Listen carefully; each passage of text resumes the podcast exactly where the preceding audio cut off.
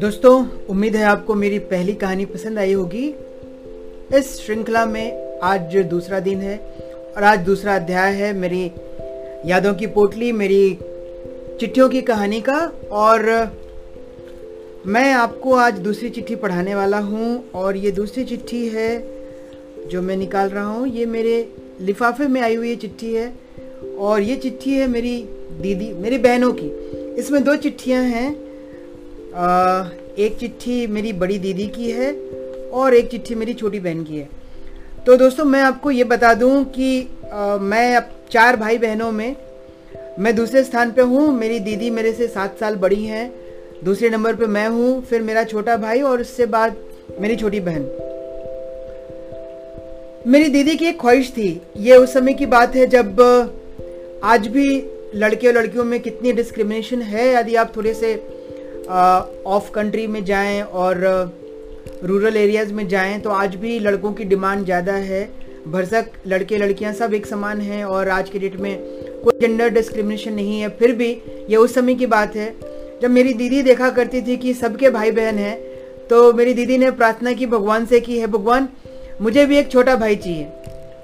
और जब मैं पैदा हुआ तो मेरी दीदी उन सभी लोगों में से थी जो सबसे ज़्यादा खुश थी, क्योंकि मेरी दीदी को एक खिलौना मिला था एक भाई के रूप में। और मेरी दीदी मुझे जितना मैक्सिमम टाइम वो दे सकती थी, मैं को कैरी करती थी। और आज भी, आज मैं चालीस साल का हो गया हूँ और आज भी मैं दीदी के हाथ का बुना हुआ ही स्वेटर पहनता हूँ। आज भी मैं दीदी से उतना ही लगाव रखता हूँ जैसा सब भाई बहन रखते हैं। लेकिन एक अलग अलाव है, क्योंकि मेरी दीदी का जो जो स्थान हो गया था, वो माँ की जगह हो गया था। क्योंकि मेरे साथ माँ से ज़्यादा समय शायद दीदी ने लगाया होगा, आज भी। तो दोस्तों, ये दीदी की कहानी है, और मेरी दीदी लिखने पढ़ने में बहुत ही तेज थी। उस समय कुछ सोशल परेशानियों के कारण उनकी जल्दी शादी कर दी गई, और मात्र अठारह साल की थी जब उनकी शादी कर दी गई, और भी ऐसे परिवार में शादी हुई जहाँ पे जिम्मेदारियाँ काफ़ी ज़्यादा थी। फिर भी उन्होंने समय निकालकर मुझे हमेशा से चिट्ठी लिखा और उनकी चिट्ठियाँ बहुत जल्दबाजी में होती हैं और बहुत बड़ी नहीं होती, इसलिए आपका ज़्यादा समय आज नहीं जाएगा। तो मैं आपको दीदी की लिखी हुई एक चिट्ठी पढ़ के सुनाता हूँ। प्रिय गुड्डू, सदा खुश रहो। गुड्डू, मेरे पुकार का नाम है, मेरे घर का नाम है।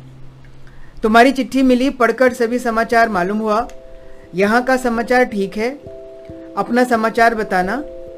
तुम्हारे जीजा जी मोतिहारी गए हैं और तुम लोगों के पास जाने की इच्छा हो रही है। हम लोग सब प्लान कर रहे हैं।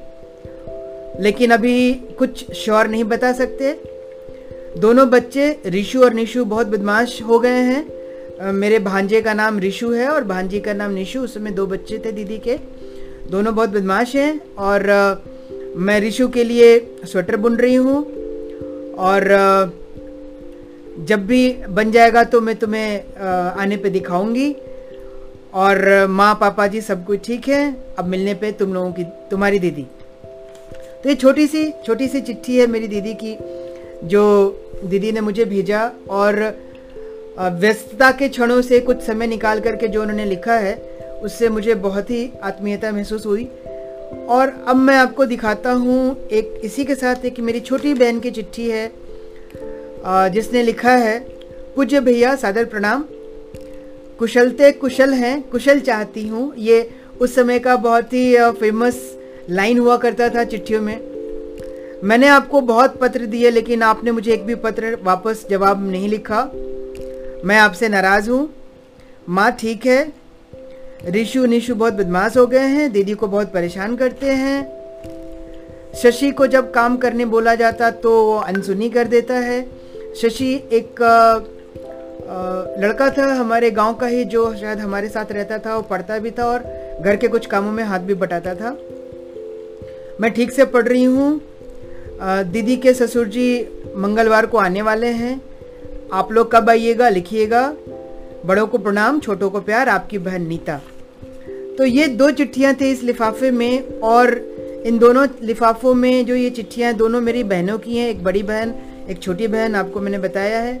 और ये जो प्यार का पैगाम जिसको मैं कहता हूँ ना, ये यादों का बंडल या चिट्ठियों की कहानी का जो मैंने ये सिलसिला शुरू किया है, इसमें अभी ऐसी बहुत सारी कहानियाँ आपको मिलेंगी जहाँ पे बहुत सारा प्यार, बहुत सारा अपनापन, बहुत सारा गुस्सा, बहुत सारा तकरार भी दिखेगा।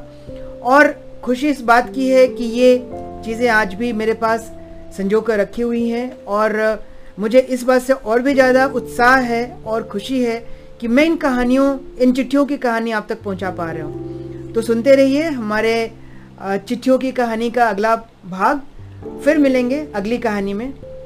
Bye bye